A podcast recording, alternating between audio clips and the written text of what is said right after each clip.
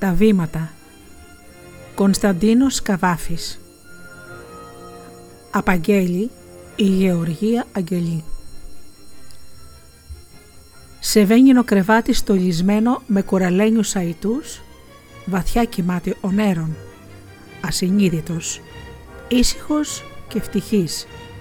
Ακμαίος μες στην ευρωστία της σαρκός και στις νεότητος το ωραίος φρίγος αλλά στην αίθουσα την αλαβάστρινη που κλείνει τον Αϊνοβάρβων το αρχαίο λαράριο, τι ανήσυχοι που είναι οι λάριτές του.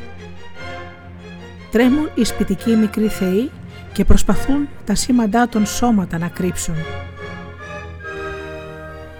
Γιατί άκουσαν μία απέσια βοή, θανάσιμη βοή, την σκάλα να ανεβαίνει, βήματα σιδερένια που τραντάζουν τα σκαλιά και λιγοθυμισμένοι τώρα οι άθλοι λάριτες μέσα στο βάθος του λαράριου χώνονται, ο ένας στον άλλον ασκουντά και σκουντουφλά, ο ένας μικρός θεός πάνω στον άλλον πέφτει γιατί κατάλαβαν τι είδους βοή είναι τούτη. Τα νιώσαν πια τα βήματα των ερηνίων.